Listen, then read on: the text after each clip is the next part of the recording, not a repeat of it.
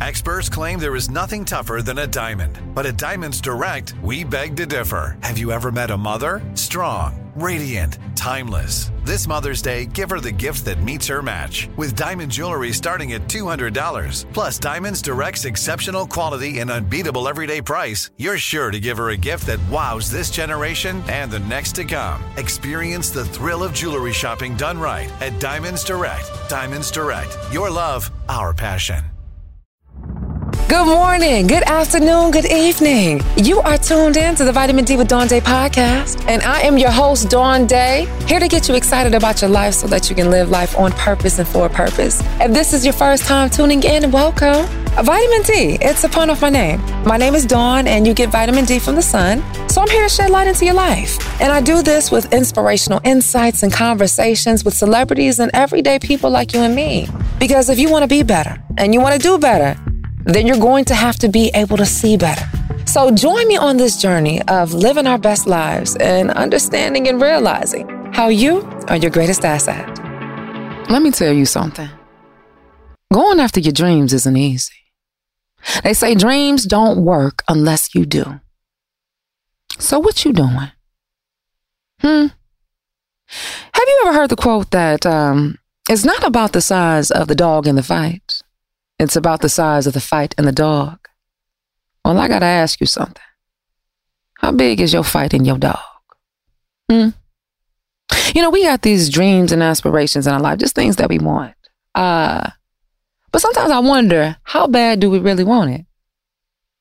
Because oftentimes we come into a situation, we make these things called excuses as to why we couldn't do something why we couldn't show up? Why aren't we there on time? Not wanting to be uncomfortable. But then I got to ask you, how big is your fight in your dog? Now, usually we look at the size of the dog of as far as people have access, uh, people who have notoriety, uh, people who have a social media following, people that come with a wholesome family, uh, some people that may not have any mental disorders or physical disabilities. But they ain't got nothing to do with the fight and the dog. Let me just tell you, even with myself, you can't allow people to tell you no. When I first applied to Howard, I didn't get accepted. Now, easily, that could have affected my ego, right? And me showing up in my ego, with the biggest dog, like, oh my God, I can't believe I didn't get in.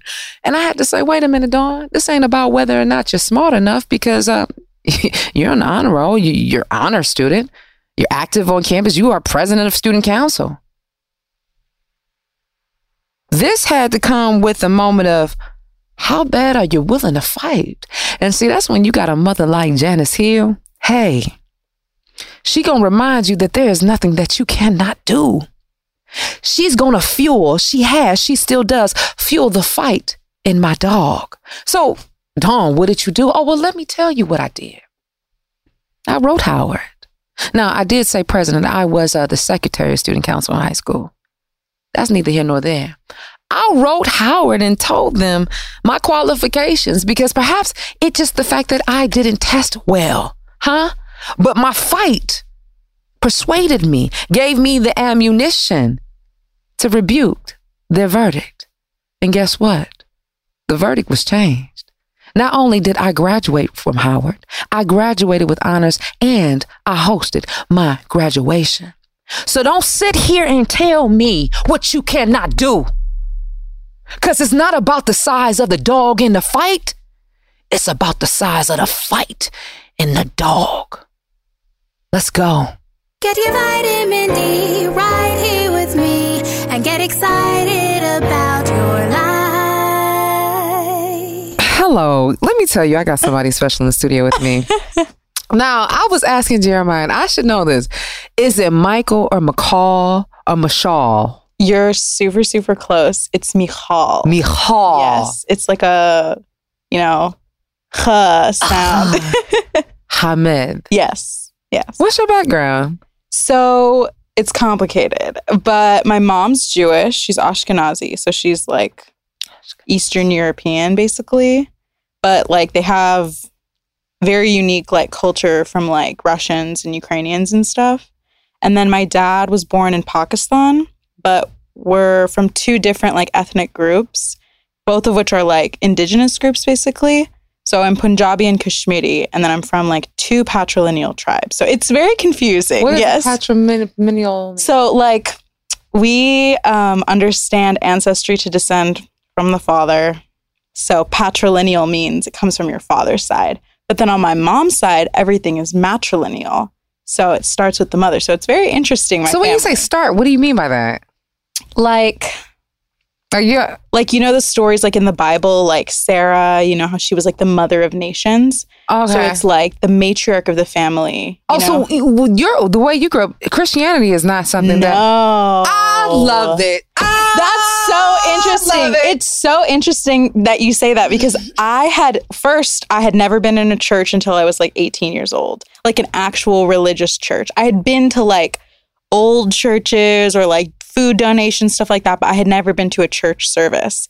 And I think that once I went, everyone was doing all these different things that it was foreign to me. So it felt like the first time I was learning so much about Christianity. I didn't know that when people put their hands up, it's like to God. I did not know that. How was I supposed to know? Like, I'm- how would I I'm know? Freaking, when I was in Kenya, I was talking to the homie. Dang, I should know his name right now. I- oh, my phone is right. It don't matter. I was asking him. I was like, you know, what's what's your background like with faith or religion? He was talking about, you know, talking about God and Jesus. I was like, how do you? How does your people know about Jesus? Like just geographically speaking, and how the message. He's like, oh, you mean my grandfather's religion? Yeah, let's talk about that. Mm-hmm. Um, and basically grandfather, grandmother, but just before there was a thing of Christianity. So you had never heard of God or Jesus? Well, I mean, obviously, I knew what God and Jesus was, but like, okay, so like Jesus is the Son of God, but then Jesus died for everyone's sins, and then Jesus is God, but also the Son, and Mary's a virgin. right, they had a baby. Right. Like, and I'm a birth worker, so I'm like, that's not how you make a baby. Like, something was up in her. Like, come on. Yeah, come on. How Let's have else? Like, like uh, what? What? Ah. Really? Do we really like? Come on, with all the sperm that was in the world, and really, like, let's And think it's just about like that. miraculously because we want to keep. Wow. You ready for a real conversation in here? Oh yeah. you know, I'm I think it's important because I was just talking to a homegirl of mine, and she was telling me her daughter is 12 years old and thinks that a baby comes from a swan. She probably meant a steward, but she said swan. And I said, Really? And I didn't mean to judge, but I feel like I don't know about in your background, but I want to say African American communities. I don't know if we talk about sex enough and talking about where children come from and, and your genitalia in general of what it even looks like. It's shh, don't say anything. And you know, I've had um, an individual, Kiana. She was on the show and she was just talking talking about how she had been involved in um sex trafficking, how she had been raped, she had been molested, and that whole hush hush. And it's like we need to be more open with this dialogue and this conversation, and not acting like some fairy dust Mhm. just came out of nowhere. And I think it's hard too because people want to do what's best for their kids and they think that keeping information from them is protecting them in some way.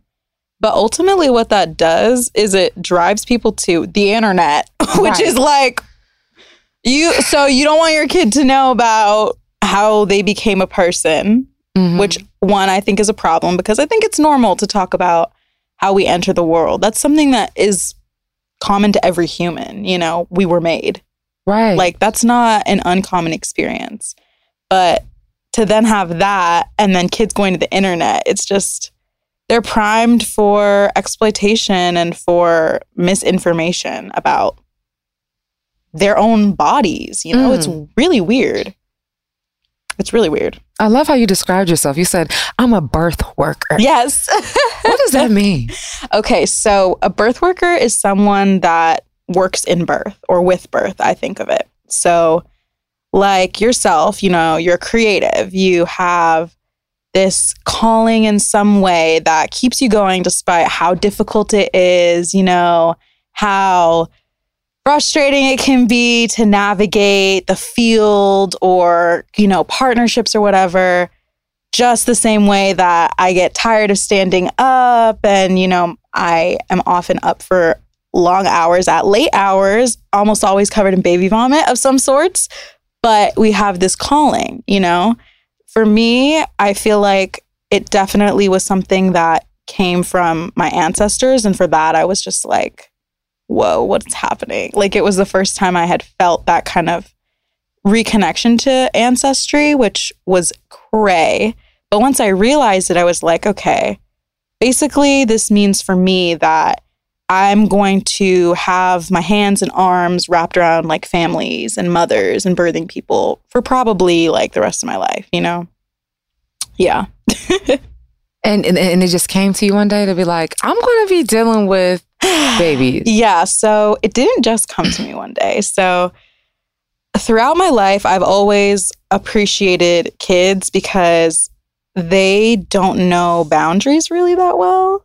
So everything that they're learning is typically for the first time or the first few times. And so with a baby, you see that rapidly. Like babies develop so quickly. You know, they learn how to move, walk, talk. Like within six months, like, what do we do in six months? Right. Like we're in our adult lives, and what do we do in six months? Like I could not tell you what I did this last six months, but you can see the observations in a new human. And so I've always loved kids. And then I was working at this government commission in Hawaii about women, and we were working on this feminist like recovery plan for COVID because all of the COVID like funding was like police, you know, sending it out to like places that did not need money. You know, the police don't need more money or anything, but that's that. Okay. Okay. that's that. But um, we were basically advocating for money to be put into like community healthcare, midwifery services.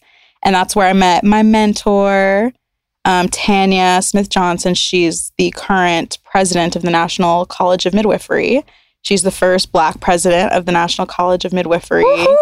So she's always she's always rooting me on, and I always like to give her shout outs because if I didn't meet her, I think it would have been really really hard for me to figure out like what to do because it's not easy, you know, like what happens when you make wake up one day and you're like, hmm, I want to be a midwife. Like, what do you do? Where do you go? You look towards like schools and stuff. And the schools that we have here are not the best necessarily. We have like two, three midwifery programs just in California.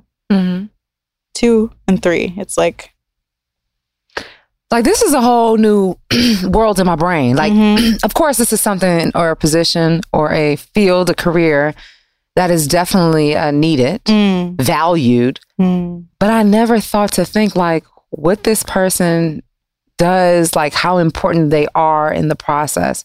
Mm. And so just hearing you talking about like how you kind of dived in there was interesting. And then as I was looking at you further, it's interesting that you did choose this career path and you yourself had challenges with Mhm. your how do we um with en- endometriosis. hmm hmm And that was another big thing was my experience, like basically being forced to navigate the OBGYN's office since I was 13 years old. Wait, 13 what, what what's going on at Mhm. 13? Wait, for somebody that may not know, what's endometriosis? So, yes. Okay. So, endometriosis is a disease that basically happens when the uterine lining doesn't fully, well, it sheds, but it makes adhesions on other parts of the pelvic area. But it can also be found like in your brain. So, it's kind of like the worst thing ever. Yeah. But So it's like attaching skin?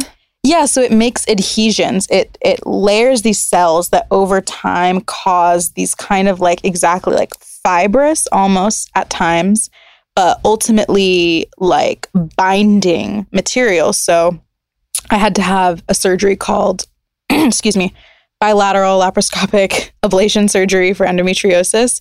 And they basically just put a camera in your belly button and then in other parts of your stomach they fill it with gas and they like burn and kind of cauterize out the you know diseased parts and i had like adhesions basically like fusing part of the back of my uterus to my bladder it's just like How did you find out about this? okay so At 13? so this surgery happened when I was 18. But fast forward, I've always struggled with my menstrual cycle.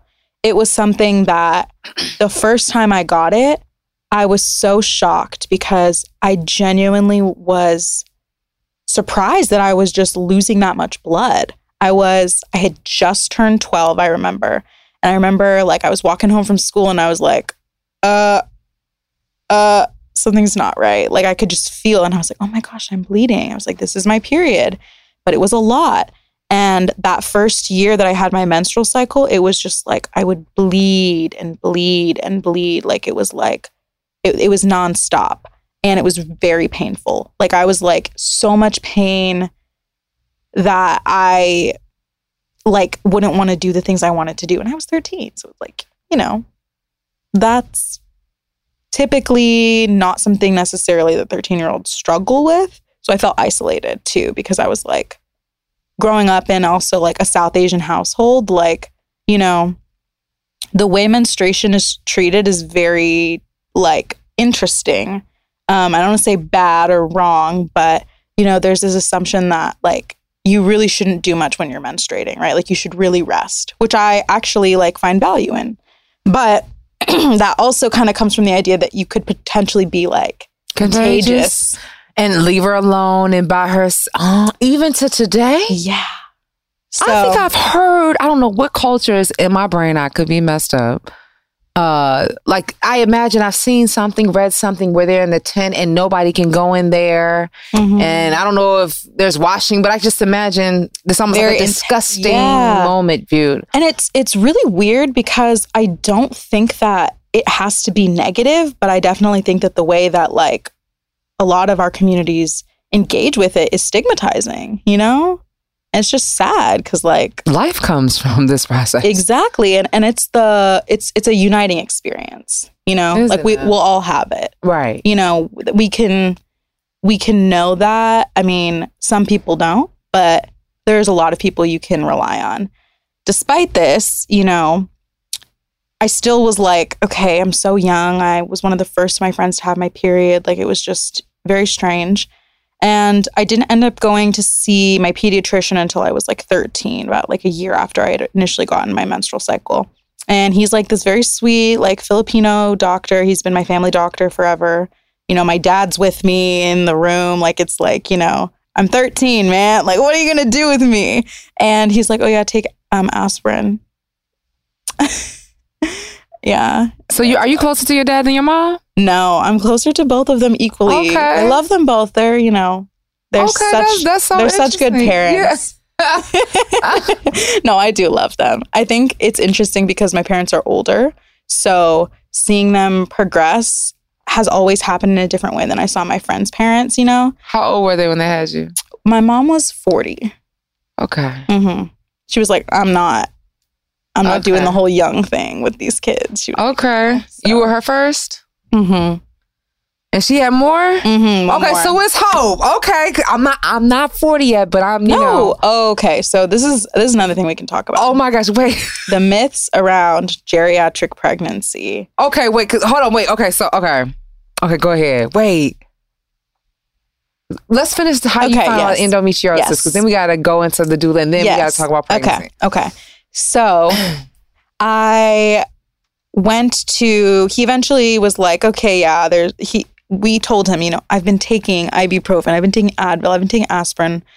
It's not helping me. And it's like one they weren't helping me like they're called nsaids non-steroid anti-inflammatory drugs. They basically just try and reduce the body's response to inflammation right but if you're just treating the body for inflammation over and over again and not addressing the root cause, it's numbing it. Yeah. And it's also really bad for your stomach. There's all sorts of issues with like continuous, like over the counter pain medication, you know, consumption and stuff. But I get sent to this OBGYN and, you know, coincidence. It's my mom's OBGYN, you know, because we're all I'm I'm 13, we're all in a family, you know, healthcare plan. My dad's with me and you know, she says to me, like, you know, most teen girls just have irregular periods, and all that we do is just recommend that you go on birth control. So basically, from age 13, I started taking hormonal birth control, and it like regulates your cycle basically. So it is essentially your ovaries and your uterus that usually communicate with your brain are being kind of controlled by like a synthetic hormone. Um, and it's not like I'm not I'm not a birth control hater. You know what I mean? I'm just uh this is my experience and it isn't something we should probably readily overprescribe teenage girls, especially teenage girls who are in the clinical environment for reproductive health issues already. You know what I'm saying? Like it was looking back on it now as someone that is one day going to be a provider, like I think about that situation critically. So that basically Well, well, the harm is that it's it's thrown off the body. Like, what are some of the negative side effects? of like the hormonal birth mm-hmm. control. Well, one, it didn't actually address my symptoms. So I was still experiencing painful menstrual cycles, and they didn't really provide me any relief other than they gave me like an increase, like a 800 milligram, you know, like Advil or something like that, which is like cool. I could just take two of these from CVS. Like, really? Like, what's going on here? But it did kind of tied me over until I started experiencing my endometriosis symptoms really badly, which is when I started college. And I was like passing out. I was passing out? What do you was mean in passing out? like I was in so much pain I would black out. Like, Like, I you was could be like standing or sitting in class and fall out. yeah. And so that's actually what happened. Wow. So once this situation happened, my roommate was there, you know, I ended up going to the emergency room and Mm-hmm. Mm-hmm. Yeah. And unfortunately, you know, there's so much that needs to change. There's so much that needs to change. Let's talk about it. We're shedding light. So when you're admitted to like an ER, right? They are immediately trying to perform as many tests as they can to figure out okay, what is this story? We have the symptoms, right? The patient's here, you know, reporting these symptoms, but we don't know the cause. So they're going to use tests and things. They're going to run exams and they're going to use their education and their expertise to make a conclusion.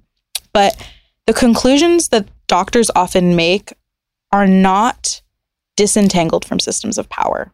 So the decisions doctors make, you know, about certain things, it's impacted by racism. It's impacted by sexism because we live in a racist and sexist country. Mm-hmm. You know, so how is it that and we have all this research proving, you know, that there is different outcomes, health outcomes for people of color during COVID even. Why is it that people of color were dying of COVID more, you know, than white people when we're all in the same country? And along with just even people that experience, uh, I don't know what the, the, the term is, but difficult pregnancies. yes. And women of color dying more. hmm exactly.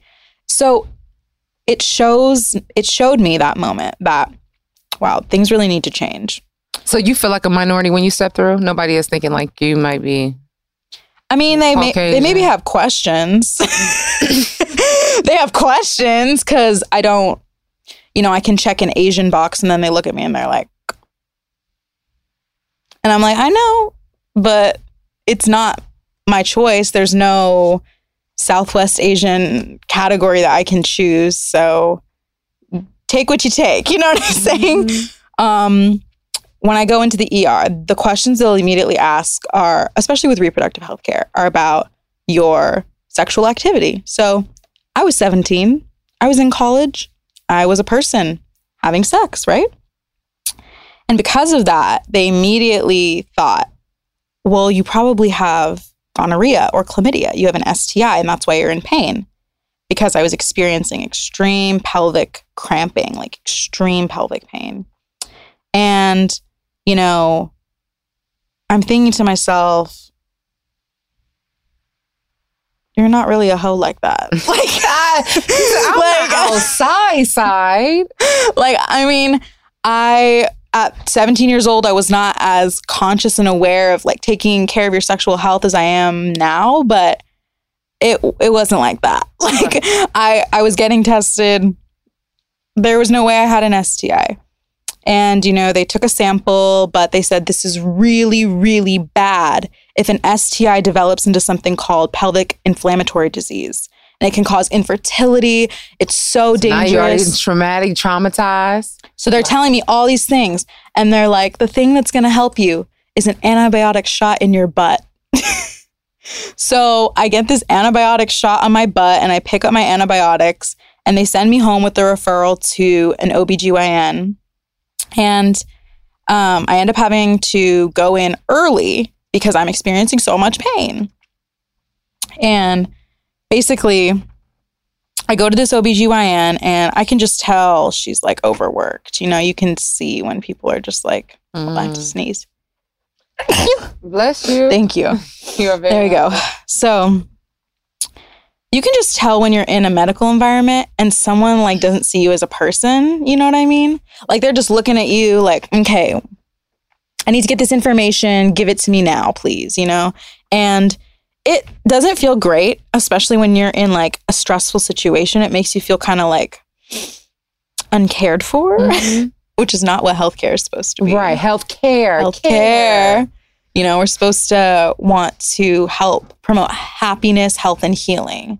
And Love that. yeah, that's that's what I. That's why Yeah. I, I mean I want I want to see people thriving and happy and healthy. So she mentions to me that my um my te- my you know test for gonorrhea and chlamydia came back negative, and I'm like, how are you just gonna brush that off? Like you told me that the cause of my pain was this illness and infection that I don't have. And now I've taken antibiotics for it, potentially causing harm to my body. Because when you take too many antibiotics for things that aren't treating, Your balance. it throws off your balance in your gut, but also it can cause your body to resist the antibiotics. It's called antibiotic resistance. And it's growing more and more common because antibiotics are overprescribed. You know, like anytime you have an infection, or in my case, I didn't have an infection and I was still prescribed them and given them, you know? So she tells me that her pain management strategy for me is going to be medication.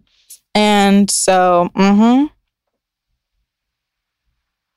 Whoa, how are we figuring out the story here? We just throwing stuff on top. Because we got to figure out why are you in pain? Let's talk about the, why is the pain existing? Right. And mind you, at this time, I'm 17, and at this point, I've had at least maybe six or seven pap smears. You're not supposed to have one of those till you're 21. You know, you don't want to open the cervix up to too much contamination because that's how you get infections is by constantly examining an internal body part, you know? I'd had, you know, all the panels done, all the things. And so she says, you know, my pain management strategy for you is medication. So she sends me this prescription. I go to pick it up, and I was unable to because she prescribed me uh, OxyContin. What? Yeah, which is you know like a like a painkiller, like a super yeah. a class three narcotic.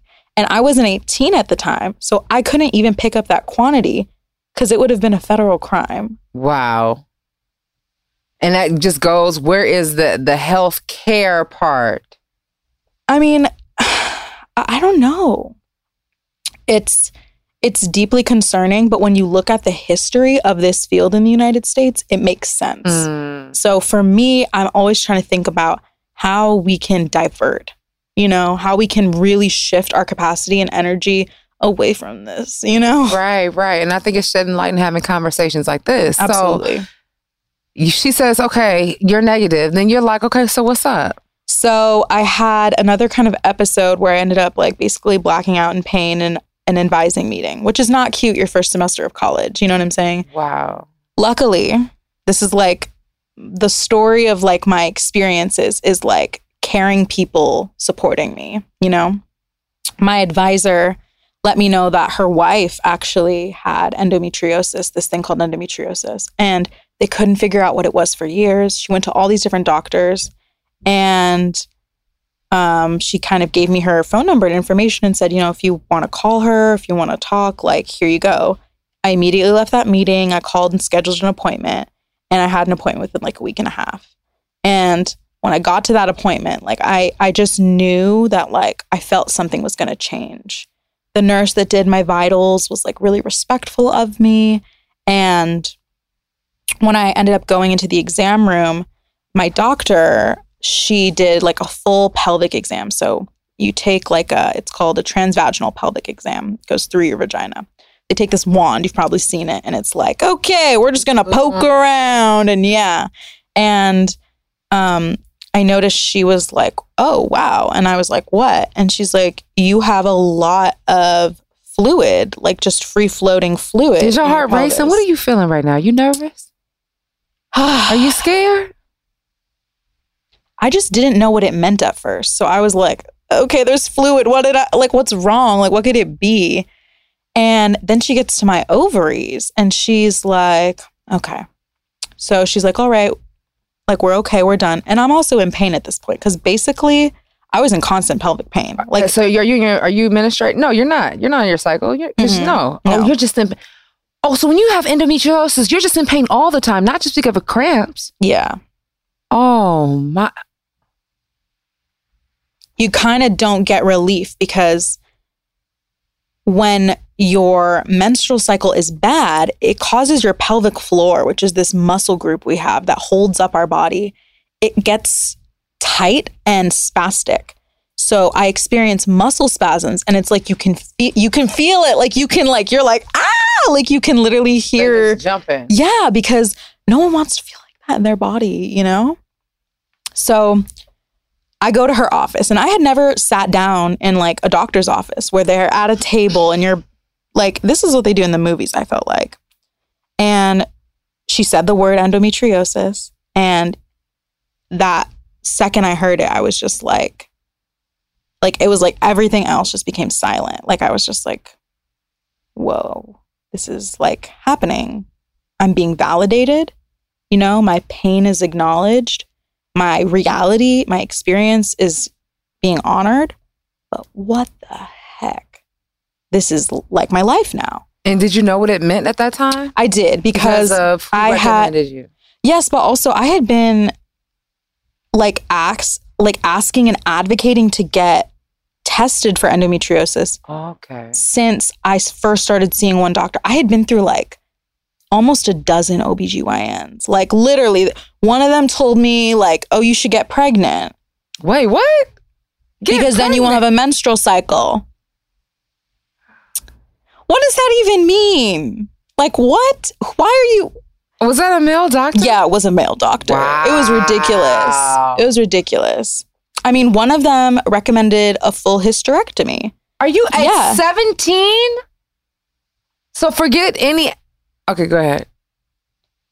it was it was really weird too because I've never hated my like uterus.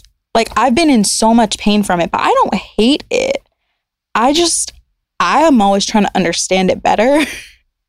but to have someone want to remove it from me, you know, it was a very weird experience and it was so nonchalant for him. I remember like and you're sitting in the stirrups so you know it's you're you're, you wide very open, exposed literally. you know so this doctor actually that finally diagnosed me correctly she said the reason why i think you have endometriosis is you said you were hospitalized i found a bunch of free um, floating fluid in your pelvic cavity right usually what that's a result of is of ovarian cysts right so it's likely that the pain that sent me to the hospital was the pain from ovarian cysts bursting. Jesus. Yeah. And so I was experiencing that rupturing pain that is like er, very, very bad. Is it just for a second or is it like. No, it's like it's not like a pop. Ah! it's not a pop. It's like or like a uh, gas bubble or like a. It feels like your muscles, like your pelvic floor and your uterus are being slowly pulled through like something very hard to pull it through. Like there's resistance. You can feel it. It's very uncomfortable. And luckily, I have not experienced ovarian cysts since then, right? Because I had a doctor that saw that I had these symptoms. She saw the reason why she ended the exam was because she saw very low egg follicle count. And so that's common in women or people with endometriosis is infertility or reduced, um, you know, ovarian follicles, right, or eggs. And so that to hear that, you know, I've always known that I'm going to be a mother and wanted to have children. And that's something that's very sacred to me. And I never anticipated to hear anything along the lines of you can't do that or that might not be possible for you at that age. I mean, it was really, there was no one else that I knew that had experience because we don't talk about these things. We don't talk about it. I saw you post something on Instagram. Is this when they said you had the ovaries of a 30, 40? Yep. What was it? Yeah, like I had the ovarian follicle count of like someone that was like, I think it was like 32 or 34. I was 17, 18 when they did. Yeah. And so basically, what that was a result of was years of untreated inflammation, you know, and chronic pain. I mean, pain, it sucks, but it tells us something. Because your body shouldn't just be hurting. Yeah. just hurt. Just like we shouldn't just hurt as Mhm. people. Yeah. So I, f- I met her. She put me on a bunch of different treatments. Some of them didn't work. Most of them didn't work. Um, I basically tried every kind of birth control that like exists, like the patch, the ring, the pill, all the things. Didn't work. Then I had surgery and I had an IUD inserted, and that was to help manage the endometriosis. And I started pelvic floor physical therapy. And What's that? So that is, I'm so glad you asked. so it's because it's really I love out the fact there. that you're happy that I asked. 'cause I asked a lot of questions. Okay, so this is the thing. Pelvic floor physical therapy is the fairy godmother that you never know you needed. So our pelvic floor, especially as people that have uteruses and reproductive organs that can carry babies and stuff, takes a beating. We stand not straight. We slouch. Slit You know what I'm saying? I mean- we slouch, right? We fold our transverse abdominal muscles. We don't really engage our core. So we kind of just like flop around a lot of the time. And our pelvic floor can create these kind of tight areas or areas of tightness, right? The vagina is really cool because it like can move so much, but the muscle it can't do the most. You know, it's a muscle. You have to train it. So what pelvic Come on, Kegels. Exactly. So it's not just Kegels, but it's basically doing work with a physical therapist who helps to manipulate and maneuver different tools inside of your vagina. Mm-hmm. Oh, wow. Mm-hmm. This is so weird. Mhm. Like, does it turn you on? No. No. This is not a. It was- not like it's feeling good. No, No. it's like you're learning a part of your body. You're, you're learning how to really understand how it moves. and you're like gripping or clenching. Yeah. Based on. Yeah. Now, this is before or after you had surgery. So I started it before, but it was prescribed to me like I think one session a week about like three weeks after I had surgery. And I did it for like six, seven months straight and it changed my life. okay. So, what was the surgery called that you had? Bilateral laparoscopic ablation surgery. Okay. Ablation surgery. Yes. Okay. Mhm. Um, you, how long was the healing process? Was it, Yeah. you said something about your navel and, you know, like, what did it feel like? So I'd never had surgery before. Yeah. Okay. I was like, and I'm also someone that is affected by medication very heavily. So I You've been noticed. medicated for so long. Yeah, I know. Cause this is why it's like, I think once I decided to like really get to a better understanding of what my issues were, and that meant, you know, not taking all these narcotics that were being given to me, not taking all these prescription pain medications and birth control. So the healing time for me took about a month. They say it'll take two weeks, three weeks. It took me a month. They put this camera in your belly button, they cut like a hole. So yeah, it's kind of like, okay, bye belly button. you know what I Oh, mean? no more belly button. No, I do have a belly Oh, button. okay, okay. But it's like different. Like it, you can like I can see the scar, which is so interesting because most of the time people don't have like secrets in their belly button, you know. but it's kind of cool. So, and then they put two incisions like kind of closer to where your ovaries would lay, and they use these tools to cauterize and you know take out the endometrial adhesions, and they put you under general anesthesia, you know, and it it's usually like a relatively short surgery, one to two hours. I think mine lasted about two. And I just remember waking up and feeling like so disoriented. Um, I was super confused. And I was like, is it okay? Like, are we okay? Like, are we good? I, I saw my doctor and she was like, yes, it's okay. We're, you're going to be okay. Like, this was, it was a successful surgery. She's like, we can show you pictures later. I was like, I'm going to look at pictures of my uterus. What? Like, this is wild. but it was, I woke up and was in pain, but I felt like crying tears of happiness Oh, because wow. it took me a really long time to even get that surgery. And for most people, it will take longer. The average age to get diagnosed with endometriosis is seven years. And I started having symptoms at 13. I had my surgery at 15, or not 15, sorry, 18. So that was five years. That's shorter on average than it will take any other person. And so I consider myself to be one of the lucky ones, honestly, because there are people out here that have been suffering for years. I can't imagine that. Even when you're not on your cycle, you're cramping or in mm-hmm. pain. Yeah, and also like it leads like it it impacts your life so holistically. Like hormonally, your emotions are going to change. You know what I mean? Like I never felt like I was out of PMS because it was just like I was feeling so much pain and hormones. Like it's very uncomfortable and it's hard when you have chronic pain to but you don't look necessarily disabled. People are just like, "Oh, well what's wrong with you?" And it's like I have coochie issues. Right. Like, leave me be. Like, I have issues with my vagina. Right. So, like,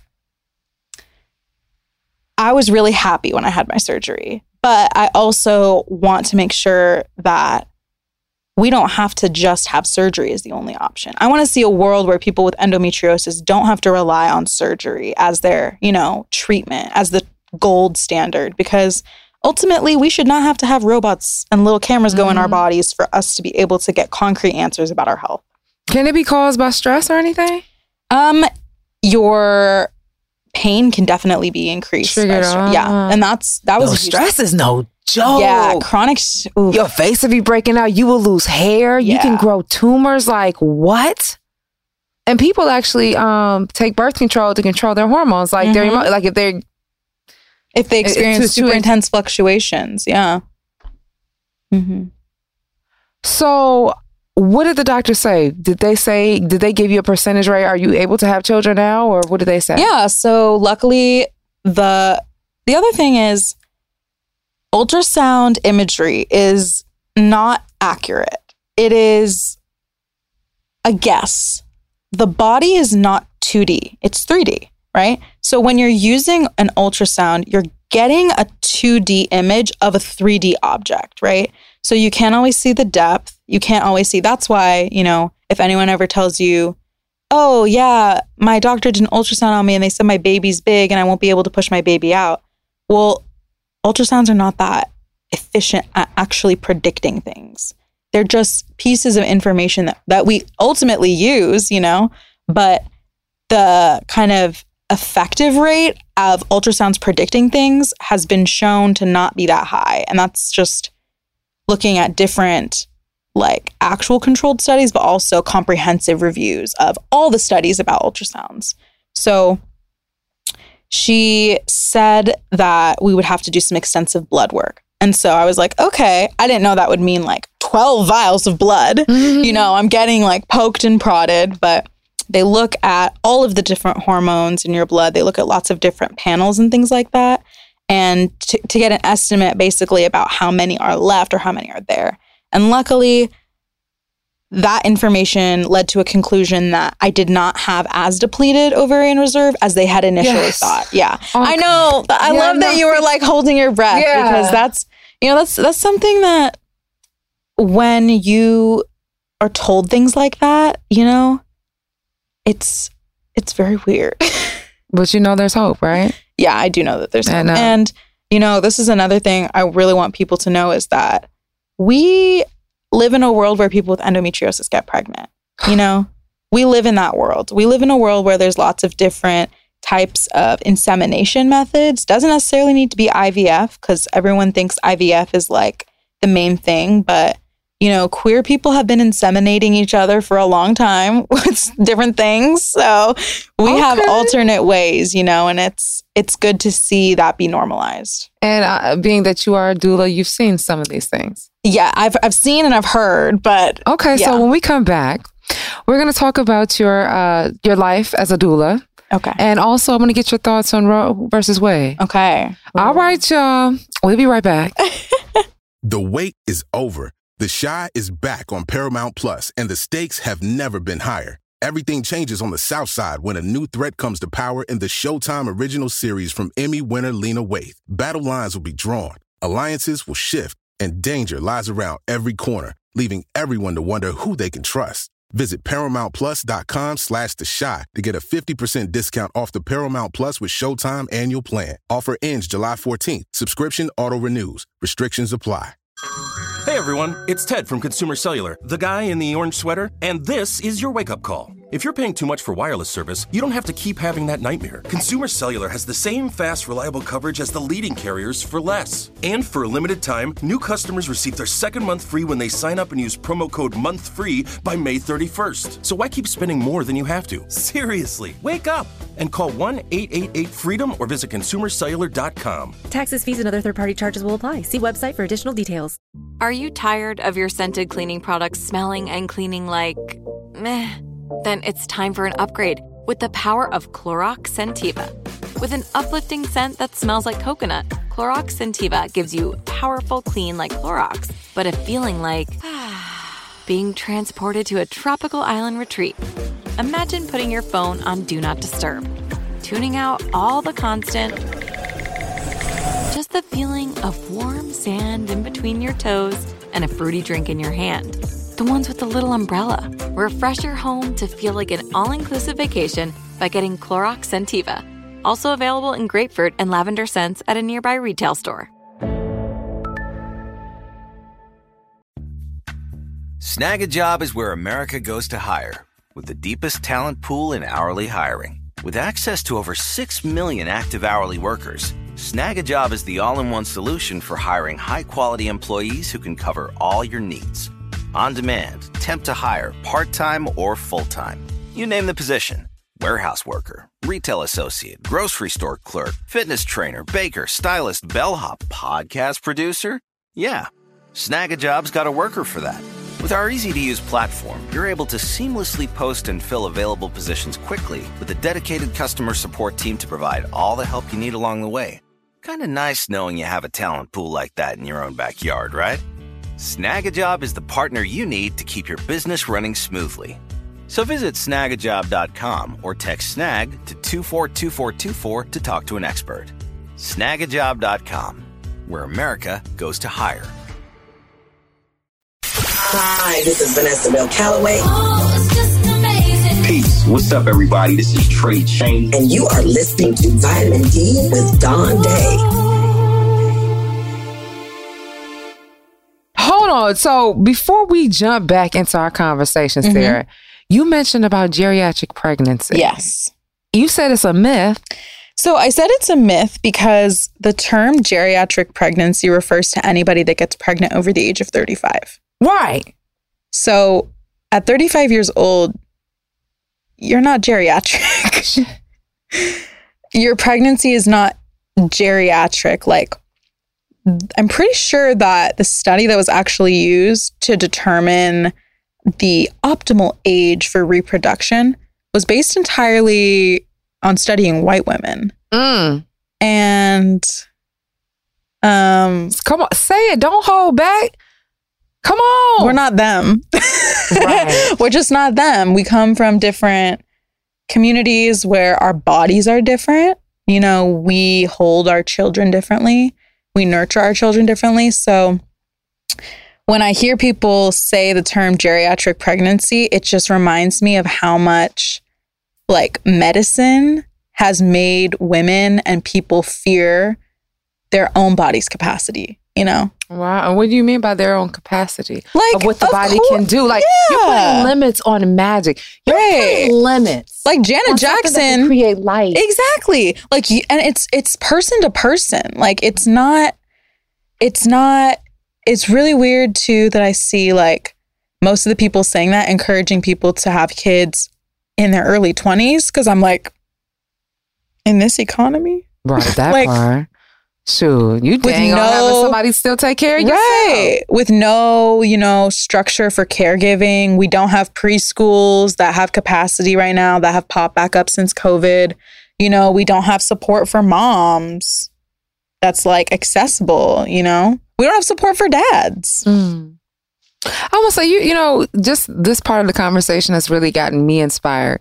One, like my mom had me at was my mom thirty five? Yeah, my mom was thirty five, Right.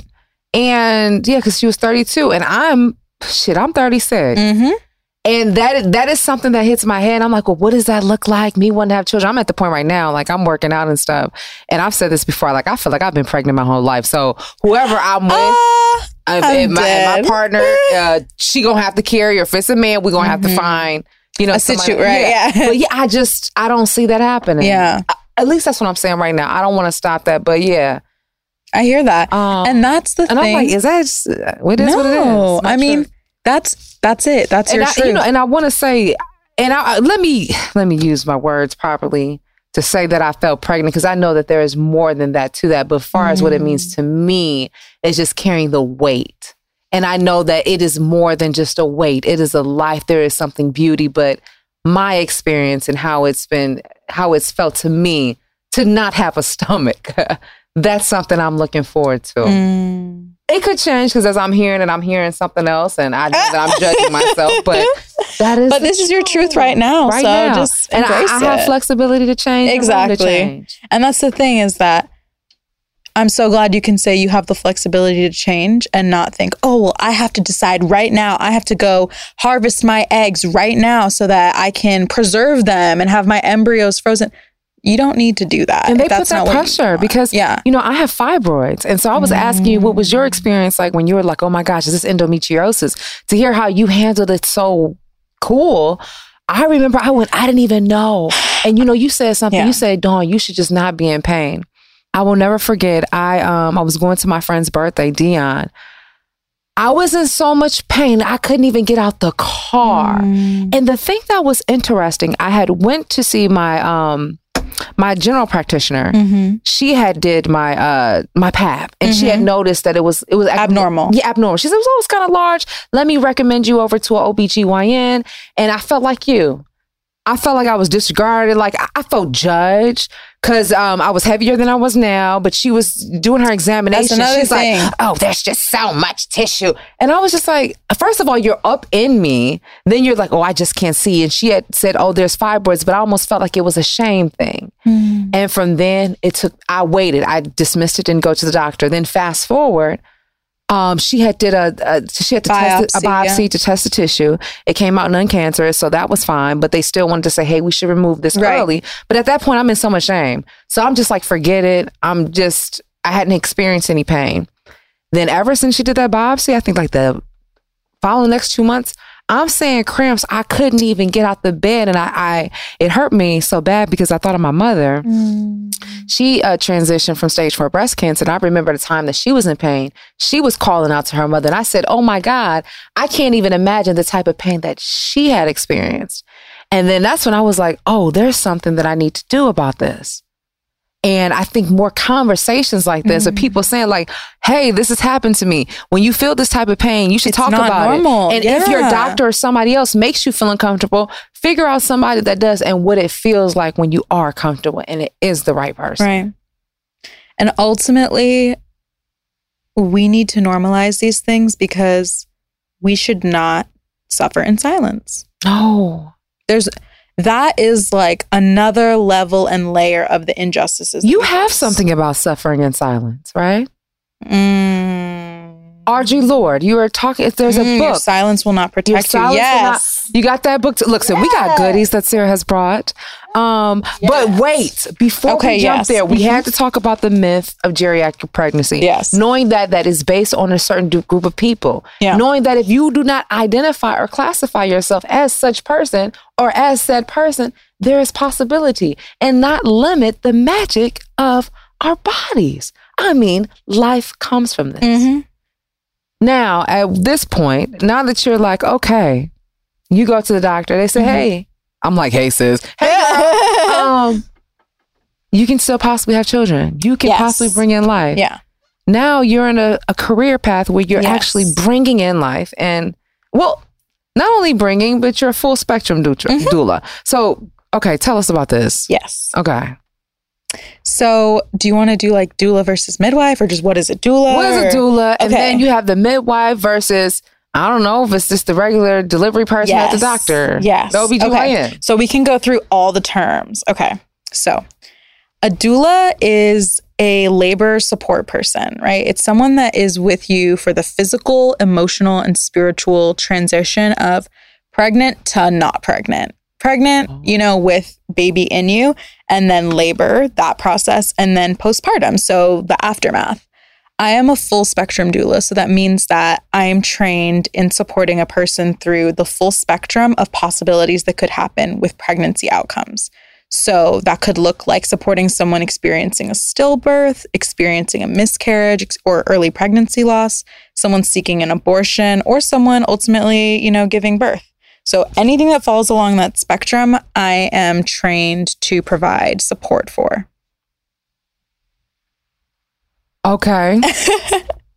um, so then what's the difference between a doula and a midwife? Okay, so a doula is a non medical personnel. So we often have training in um, some form of medicine or some medical field, but our role, anything medical, is out of our scope. Whereas a midwife is a trained professional who has either undergone a direct entry route, meaning that they attended a university and had an apprenticeship or preceptorship and had to sit and take an exam, or a nurse midwife. A nurse midwife is someone who is a nurse and a midwife that has midwifery training, but there's kind of separate entry routes. So midwives differ from doctors in a lot of ways. One, midwives use the midwifery model of care. Two, midwives. What's I the don't- midwifery model, real quick? Is it Okay, yeah. So the midwifery model of care is an approach and model of providing care for someone experiencing pregnancy that recognizes that it is a normal, natural, and common part of life, not a medical emergency that should be managed. So the midwifery model of care basically is grounded in the principle that in the absence of um, like anything that would confirm otherwise, we should allow natural processes to continue, right? So interventions are only suggested when there's evidence to indicate that um, there is a problem, but they're not looking for problems where an OBGYN may typically run a practice where that would happen. And why would they be looking for a problem? Because then they can operate on you. Then they can do a C section and then they can bill you not only for the surgeon's fees, but for the anesthesiologist, the OR fees. You usually have to do two, three stay. You know, having highly medicalized births is highly profitable for the medical industrial complex. And they make so much money off of birth that it is a business. I feel like the whole medical realm is a mm. business in general. It is. So it is. you, I mean, the way you you you gave like the side eye, I feel like you're not really for like going to the doctor. So I don't want to say that. I want to see us having legitimate systems of community healthcare. And I think that a lot of people think that that means we can't rely or trust nurses or doctors. But it's really to me about training to build relationships, right? Because when you're caring for someone and you're kind of holding a lot of power in regards to their health and their life. That's a very serious, sacred relationship that you're making with them. And I think that the way we operate currently doesn't allow for these relationships to occur. And oftentimes, doctors and medical personnel are unable to invest, right? Enough time or one on one energy with their patients for their healthcare outcomes to actually address their healthcare needs you know Mm. because when we when we don't talk to each other when when we really don't have a way of relating to the other person and connecting with them that is not simply based on trying to extract this list of um, you know statistics or data that you're trying to seek to make a diagnosis it becomes easier to see people as products Yeah. We need to put the humanity back in healthcare we really do So, and uh, is there something that a midwife could not do that perhaps what a we call it? doctor could do? an obgyn OBGYN, yeah. Yes. So that depends on state to state. But currently, OBGYNs are treated and have the utmost authority when it comes to birth, right?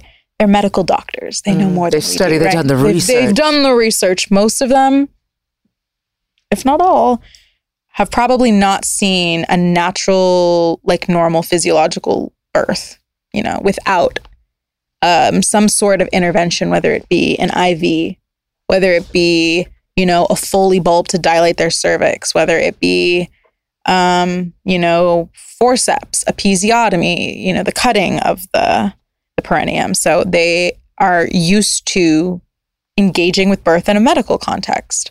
For whatever reason, they hold the most authority. They have prescriptive authority. They are allowed to govern each other and themselves. But midwives are a different kind of category because doctors have a vested interest in trying to, you know, stigmatize the midwifery profession. You know, it's easy to say that midwives are uneducated and dirty and don't use practices that are up to standard, right? Because we birth at home, we birth in community settings. I can see why they say that. Exactly. Like you can see it. Okay, yeah, you know, things aren't sterile. Sterilized, exactly, right? Okay, sure. And that's exactly how I was for years and years. And then I actually learned about the process of birth, of physiological birth, and learned that the interventions that are pushed onto people are not ultimately more helpful than not intervening there are people that are told that they won't be able to push their baby out because their baby is too big, right? Um who said that? Like whose baby is too big? Like why what Why would that the baby what too what, what, what does that body? mean? Like What does that mean? like what does that mean the baby's too big? Like the baby was grown in this thing, so it's big enough, you know? But I'm I'm getting flashes, girl, to House of Dragon. Did you watch? Are you watching it? Did you watch it? No, I Oh, it was just this one part. But I heard there's a scene. Yeah, oh my god! I heard there's a scene where, Oh. where the mom dies. Yeah, and and, and and and and she was having you know issues, A really difficult labor, baby, and I'm yeah. just wondering what was. We can't talk about because you ain't see. I know, but but I will say that that a lot of people have talked to me about that, and they're like, it was so so- scary. girl. It was so horrible, and I was like so happy to hear people say that because I think that was the first time that like pop culture wise. People realized that like maternal morbidity is an issue. My mother, before she passed, she said, I got it on tape. She says, Dawn, she said, having a baby is like going through death. Mm-hmm. It's it's like death and rebirth. A lot of people describe it Mm. as because like you're going to the deepest parts of yourself and finding the strength. It's a lot more mental than it is physical. Often, you know. And, and and even just thinking, I, oh, I didn't even think about to touch on this with you, but just a historical context of what pregnancy, you know, how it was enforced on women and, and, and, and what that meant for women at the time versus today. But let's get back. So we're talking about how whether they're saying like midwifery and Mhm. it's not as sanitary until you were doing it. You said, hey, it isn't Yeah. quote unquote dirty. Yeah, it's not dirty because um, birth is a natural process that's meant to occur, right? We're meant to exit, and our bodies and immune systems then learn so much information as we exit, you mm-hmm. know, the vaginal canal, as we exit the body. That doesn't happen with cesarean births because with cesarean births, the body is not actually physically able to process birth in a way that it is meant to occur, right? So, cesarean birth is when, um, or surgical birth, sometimes they're called. A lot of times they're called cesarean sections, but Or C section. yeah, C section. That's super common. I try and use language like cesarean birth or surgical birth because they are still births. You know, they are still births. People that have cesarean births still have you better birth, have you know? all inclusive language, gosh darn it. It's we I've seen the ways that gentle cesareans work, which is where, you know, instead of baby being rushed immediately, cord clamp, boom, done, like everyone's separated, it's like this huge emergency. Um, you know, the baby is placed on the chest of the birth person and, you know, they can connect and they do a bedside evaluation of the infant instead of taking the infant to a different station to like check it. That's super That's a common. shock. Yeah. Because I mean, for the entire existence, they had the heartbeat, they had the warmth of Mm-hmm. this being, and immediately. So, did so you talked about the entry into this world and whether or not a cesarean birth or a natural birth or vaginal. Uh, is there a difference between someone having birth on their back versus maybe squatting? So there's a physiological difference. When you're on your back, you're not in the ideal position to actually expand your pelvis. So our pelvic bones and like structures are really cool because they're actually they move. You know, they're joined by ligaments. And so as you move your body, you can feel certain parts of your body moving and expanding. So squatting for example allows the the kind of like pelvic floor muscles to relax so they're not as like tense which allows baby to descend usually like quicker when you're laying on your back you are kind of in one of the worst positions Are you serious? because when you're giving birth, you need to think about how you're making space, right? Like it's like a it's like Jenga. You know that game Jenga? Right. Making space, ensuring that everyone gets a turn. That's kind of how it is in the body. Like the pelvic bones and all of our bones like in this general area are able to move. We have these bones called sits bones that they're movable on our back. Not movable like oh you can touch it and it moves, but depending on the position you're in, it will change the amount of space that there is for a baby to exit your body. So a lot of times we tell people to push with their knees in because when you put your knees in what's actually happening is your low pelvis is being opened up. Yeah. So it depends. I have a bunch of different um and a lot of birth workers have two um like rotations or kind of like sets that you can do depending on where the baby is in your body. So like if you want more like space in the mid pelvis, right? Or if you need more space in the outer pelvic inlet, there's certain positions and kind of movements you can do at different stages of labor. And these are things that you probably won't do with an OBGYN. Probably. Yeah. So that's why it's really important to hire a doula, you know? So is a midwife the same as a doula? No, no. Okay. Mhm. So what's the difference between those two? Right. So midwives are medical personnel, right? Oh, because they're still male. hmm Doulas are non medical. So, as in my capacity as a doula, I do not touch any of the equipment from any of the practitioners, whether it be a midwife or a doctor or a nurse practitioner or something. You know, I'm there for the birthing person and whoever else is there with them. You know, it's my sole focus to really be there for them. And part of that usually looks like taking inventory of the relationships and the energy in the room. So you're not pulling the baby out. You're not. Oh, I'm not pulling. No, we don't want to pull babies so- out. So you also doulas are not like that, but Yeah. emotional support. You guys aren't actually taking the baby out. You're just like, we're, Mhm. And you know it makes sense because your energy is so calm. In fact, I was telling Jeremiah about you from when we met months ago. I was like, I was like, her energy is how people describe my voice to be because people be like, Dawn, your voice is like so soothing, It almost like is, it seductive. I was like, when you see her, her energy, is like not in a degrading way, Mm-hmm. but it's so sexy. It's so alluring. It's so like, come here. And then she be looking with her eyes and stuff. And then she got these wings on the side of her eyes. I'm like, Sarah, stop looking at me this hard. I cannot, but that means a lot because yeah, no, it really is a great energy. oh, well, I will hopefully be helping catching babies. I'm going to be applying to midwifery school soon. Yeah, so I'm really Oh. excited. And so that means, so you're kind of never once are you going to consider being OBGYN? No. Wait, why did you? You had a second of. I mean, I've thought Are you about it. the aspect of school to get in your way?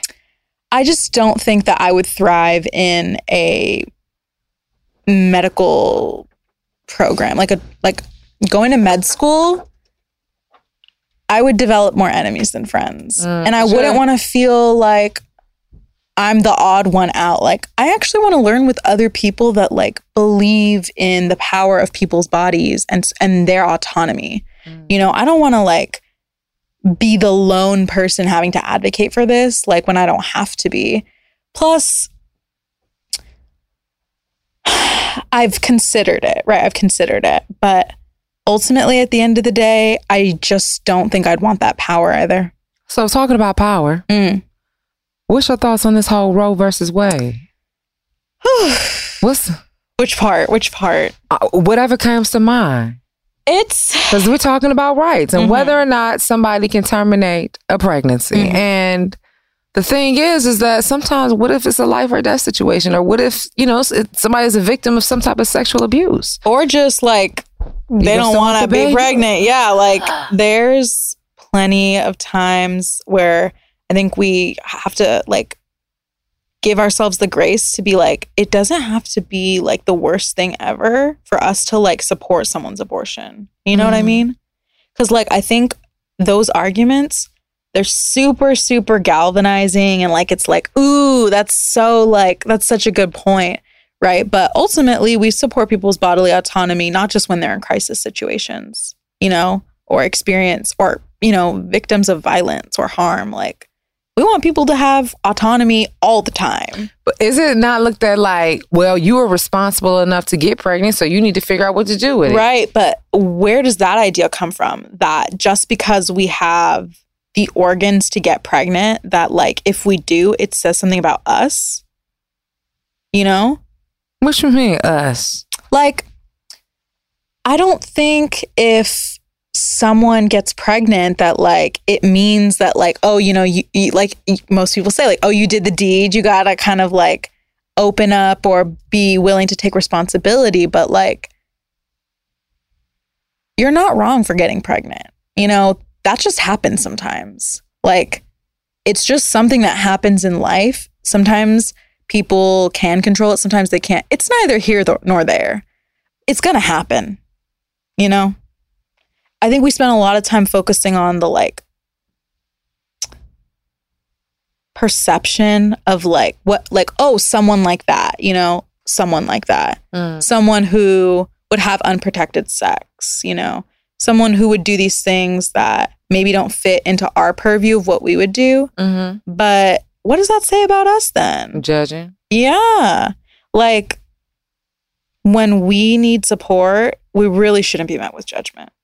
So You you feel like Roe versus Wade, which you're highly opposed, is because of the judgment? Not just the judgment, but I mean, it's literally limiting abortion is healthcare. You know, we're literally revoking people's access to healthcare because of like men. like literally men made this decision, you know? And it was bad before Roe. I want people to know that. 40% of counties in California do not have a single abortion clinic. And we are, you know, blue state, we protect This is right abortions. now? This is right now. 40% of counties. 40%. I mean, that's like a fucking lot of people. Like, it's millions of people that have to drive miles even to just get to a clinic. I mean, when when we think about it like that, and this is the issue that I have too, is you know, Gavin Newsom, the governor, announced that there's this like scholarship fund for nursing students and people that are going to um, be providing abortion related healthcare. Cool. We don't have enough people, professionals in the state of California, that can teach that to other people because general practitioners and care providers, like family nurse practitioners or family medicine doctors, often don't receive or receive very little education in abortions and you know miscarriage management. Um, and that's intentional. Mm-hmm. You know, that's super intentional, and it sucks. Yeah. So do you feel that what are your thoughts on the, the before this was an issue of whether or not it's going to be overturned, Roe versus Wade? Mm-hmm. As far as the time limit on when somebody can get an abortion, do you think that should exist? If somebody wants to abort a baby at eight and a half months, should it be fine? I mean, that's not really for me to decide. Well, you know, I, but based, mm, come on. you know, um, one, I think one example we can look at is Chrissy Teigen. So I last year, the whole story. She Mhm. okay. Go ahead. so she was very public about experiencing A loss. pregnancy Mhm. loss. Yeah. And, um, you know, she recently came out saying, let me call it essentially, I'm just paraphrasing, but she said, like, let me call it what it was. I had a, I had an abortion. Right. And that's because people that have miscarriages or experience spontaneous pregnancy loss that is not connected to any factors that could be, you know, found, it just spontaneous, right? They are often needing and often receive the same kind of healthcare, the same surgeries, the same medications, the same therapies and treatments that someone seeking an abortion would. Because for the body, abortion and miscarriage are the same. So was it an abortion or a miscarriage that she had? That's the uh-huh. thing. It's like, I don't. I thought I didn't know if I heard like she had to compare like her, her losing her life or, or was her life in danger. I don't know if I read that, but I did see Mm. abortion. I just put it together like, oh, well, the reason why is Mhm. because her life was in danger. hmm and it's situations like that. The majority of abortions take place in the first or second trimester. I mean, if people had access to abortions, we wouldn't have to worry about these kinds of things. Like what happens at eight months if someone does, because obviously that happens. But if people had readily, you know, accessible abortion related, sexual health related healthcare, they wouldn't have to kind of push off the choices that they wanted to make, you know? and also be ashamed or embarrassed about Mhm. that.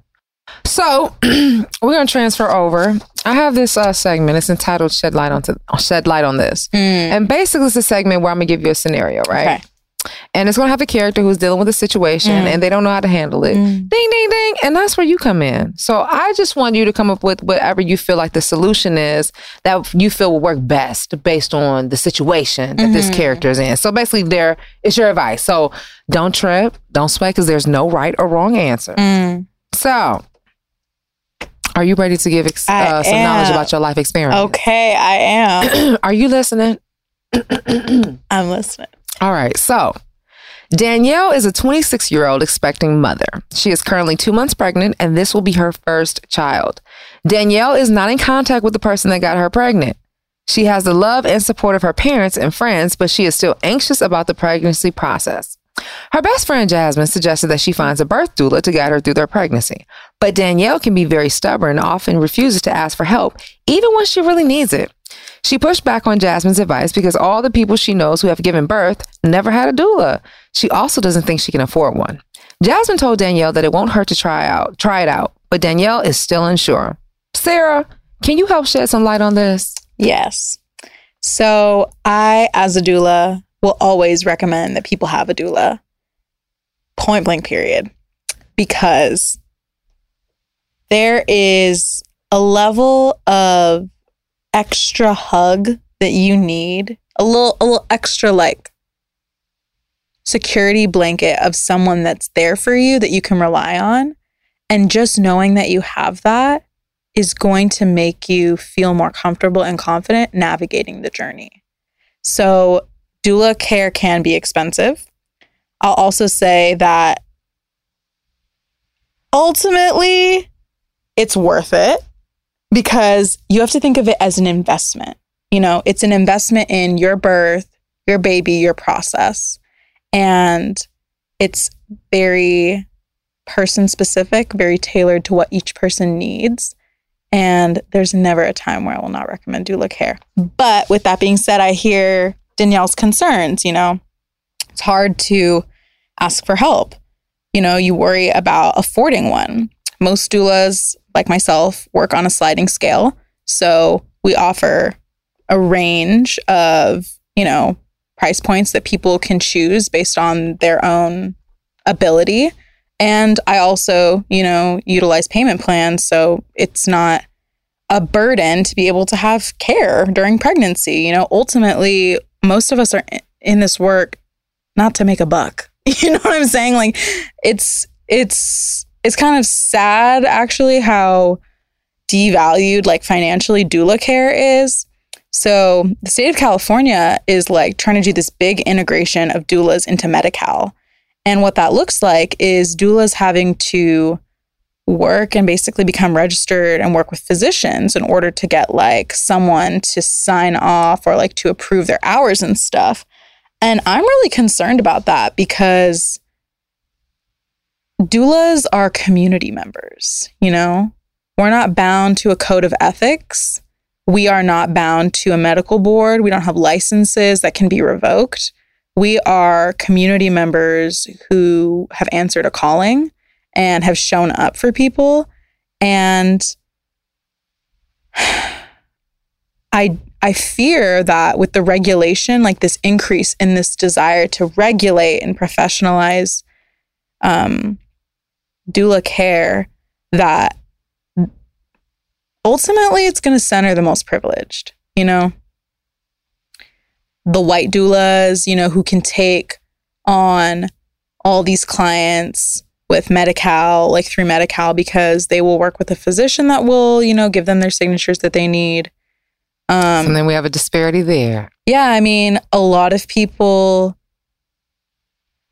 a lot of people just don't want to work with, um, or under a medical person, and that's well within our rights as doulas. Like, we are not medical personnel. We are comfortable. We that's that's where our power is. Is that we're not there for the medicine. We're there for the medicine that's in here, you know? Catch it. Like we're really there to to be there to hold and most most often, you know, you're not going to get that holding and that care from your provider because of the way that maternal health care is structured in the United States.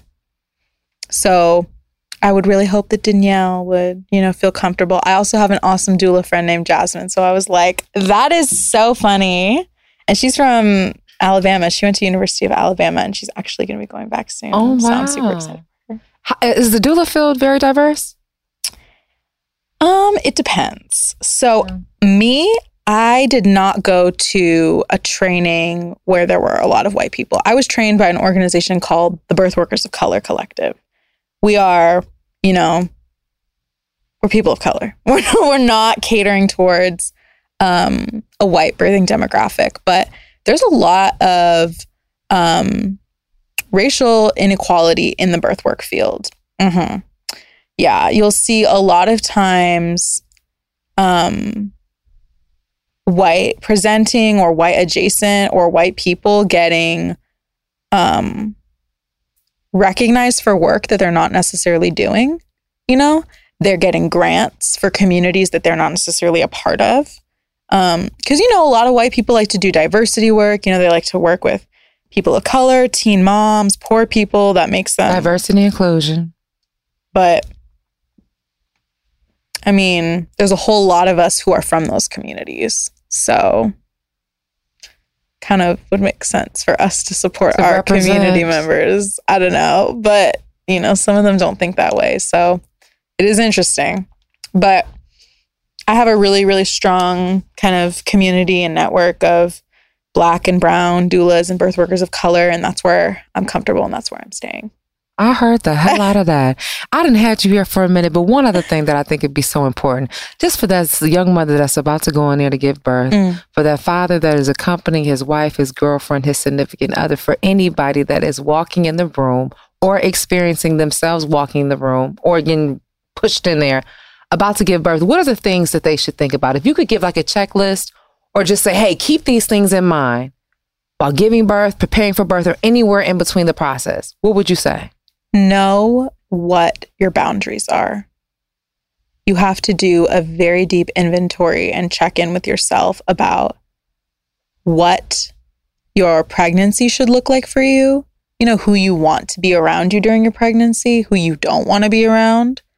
Um, there's a lot of times that we have, you know, stressful people in our lives. You don't want all that extra stress. You don't want all that extra stress when you're pregnant.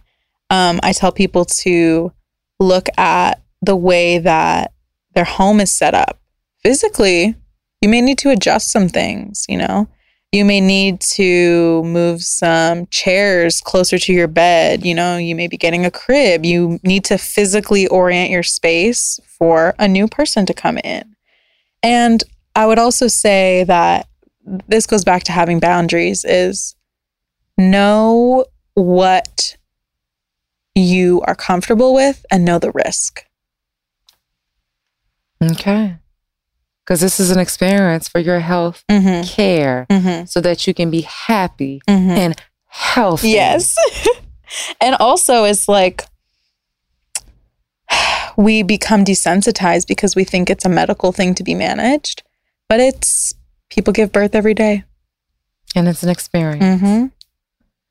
Sarah, I done held you for quite some time. Oh, um, should I pull out a term in the vitamin? It's not necessary. All right. I know it's so much. Okay. Last thing. So What this is is- called the Vita Chest. Oh. In here, there are terms that relate to you in your life. Oh my. So specifically to you. Now, the thing that makes it interesting about the terms in here is that say if you were a basketball player, you're a ref. I always give this example, so get used to it, y'all. Uh, say if you are a basketball player or ref, there may be a term in there, pivot. Okay. As that is a movement, a term in basketball. But just as you pivot on the court like you were turned, sometimes you gotta pivot in life. You see the double entendre there? Okay, good. So in here, like I was saying, Okay. the words that relate to you. Okay. And um, tell us what they mean and then how they can be used to inspire somebody. Okay. Okay. Make sense? I think You catching it while it's hot? I think so. Shake, shake, shake. All right, all right. Let's get this going. Mm, Okay. Okay. mm. Here we go. Ooh. Okay. Life. It's life. It just says life. Mm. Um, I would probably say that it's the very, very small parts of life that through this work I've begun to appreciate. So, if you've ever seen a baby realize that a window is a window and realize that outside is outside, you feel like you're watching the shortest and most amazing movie of all time because you're literally watching like a human, you know, a real life human that needs a lot of nurturing and care, like understand that like this is the world and they are inside a box. And it is so interesting and you know, sometimes they cry, sometimes they scream, and that's how life can be sometimes, you know. You want to cry, you want to scream in your box too. but the growth is always there. Mm-hmm. Yeah. And if you just keep on living, you're to keep on growing, right? Go. That's it. Just keep on keeping on. That's right. Because if it isn't over, it's not all right. I mean, it's not all right. It isn't over. Catch it. All right, sir. Where can they follow you um, on social media? Do you have any future projects you want people to know about? Tell us all the good stuff. Okay, so yes, you can follow me on social media. I run an Instagram account called Tales of a Dai, which I can I can send you or you have access to, and I can yeah. What is that? Oh my gosh, I thought that was day like dawn, day die. You're in training for this. Yes. So a dai is the traditional term that we use in a lot of South Asian communities to describe a birth attendant. So it's kind of like my tales. That's why I call it like the tales of my, you know, journey because I want to show other people that becoming a midwife, becoming someone that works in community healthcare is something that we can do there's a lot of barriers to starting in this field or like getting a career in this field and you know especially being a younger person like i don't want people to think that midwives are only people that are like older. They have to you know the, like the role of like a grandmother. Like no we can we can be whatever we want to be. Catch it. Hmm. yeah so you can follow me there. Um i'm working on a, a abortion doula collective. So an, a national abortion doula collective to train abortion doulas so um information will be posted on my instagram soon yeah it's exciting You know, let me just come in. I know I keep talking.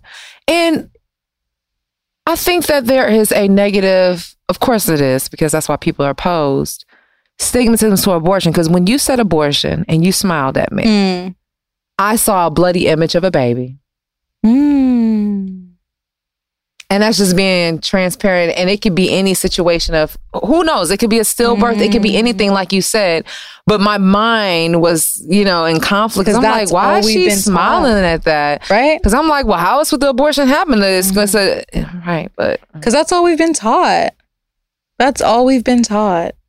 We are taught that it is an uncommon, extremely difficult procedure that is so emotionally intense. it's, it's, it's, it's taught to know? me as murder. That's what it looks like. exactly. We're Right. not taught that What you looking at? medication abortion is safer than going for a drive, attending a frat party, or even carrying a pregnancy to term. You know, we're not taught these statistics. So that medication abortion is safer than Tylenol, you know, that it has an efficacy rate that's higher than birth control. So we we are withheld information's withheld from us. We're mis we're miseducated intentionally. And gosh darn. Okay, well, thank you for that information. Check it out. Tales of a Dai. Mm-hmm. Uh huh. I hope I said that. No, yes, really- no, you did say Oh, it okay. right. I was you like, did. dang, okay. It's like this, like, you know, like, yeah. There you go. All right. And what else we got?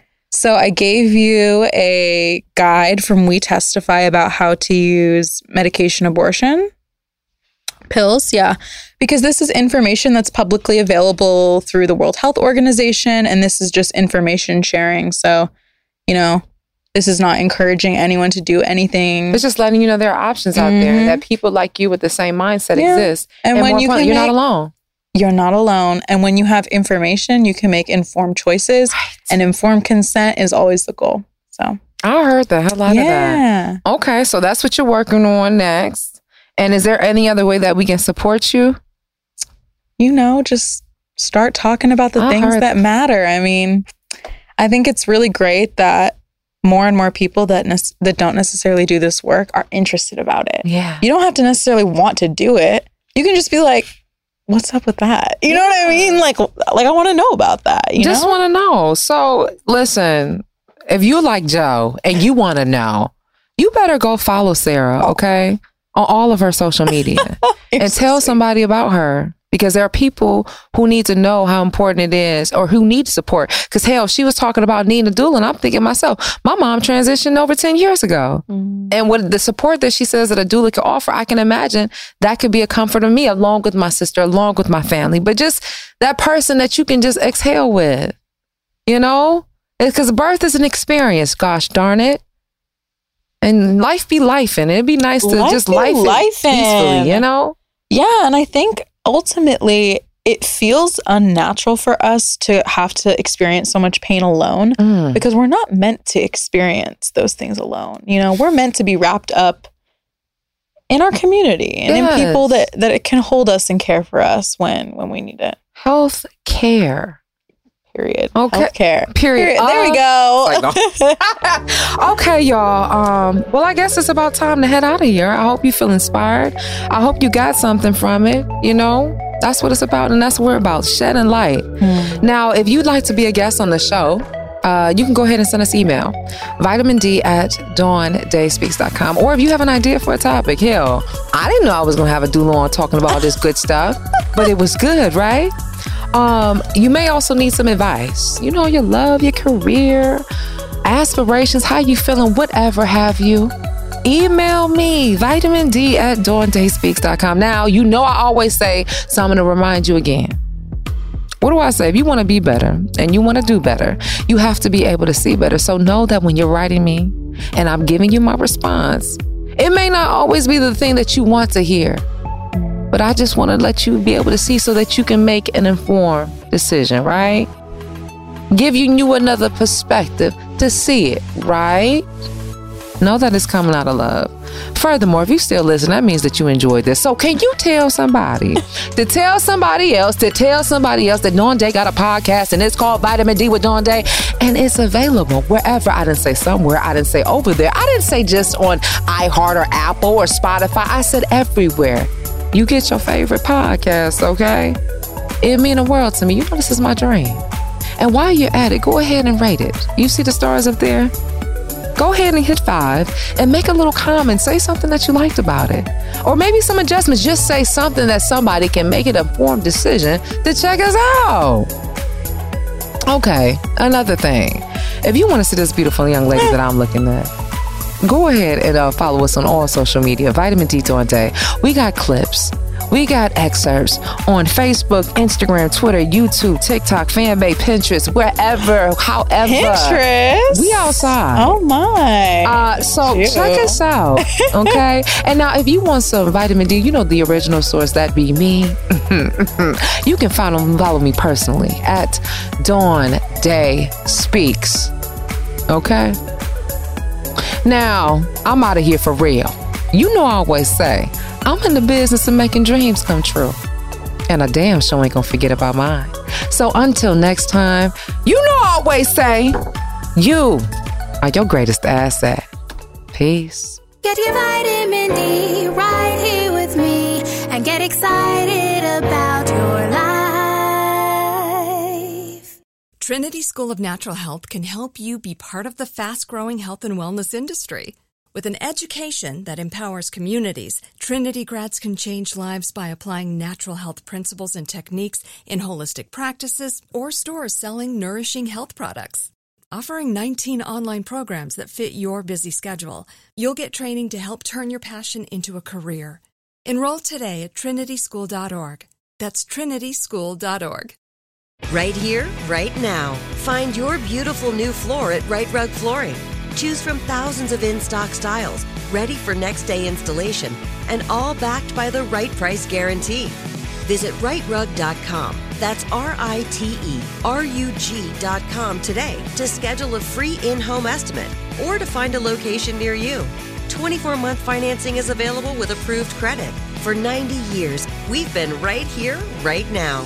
Rite Rug Flooring. If a new house is on your wish list in the next five years, grow your savings faster and experience your dreams with an Ohio Homebuyer Plus account from Kemba Financial Credit Union. A savings account specifically designed to save for a new home where you can earn 7% APY, a $500 matching bonus, and a $1,500 mortgage closing cost credit. Learn more at Kemba.org. Offer expires March 31st, 2025. APY equals annual percentage yield. Restrictions apply. NMLS 292230. Equal housing lender. Federally insured by NCUA. Nobody wants to outlive their money, but it happens, especially for women. That's why Gainbridge offers the Parity Flex annuity, designed for women's unique retirement needs, with flexible withdrawals plus a guaranteed lifetime income benefit that keeps paying you even if your account balance is zero.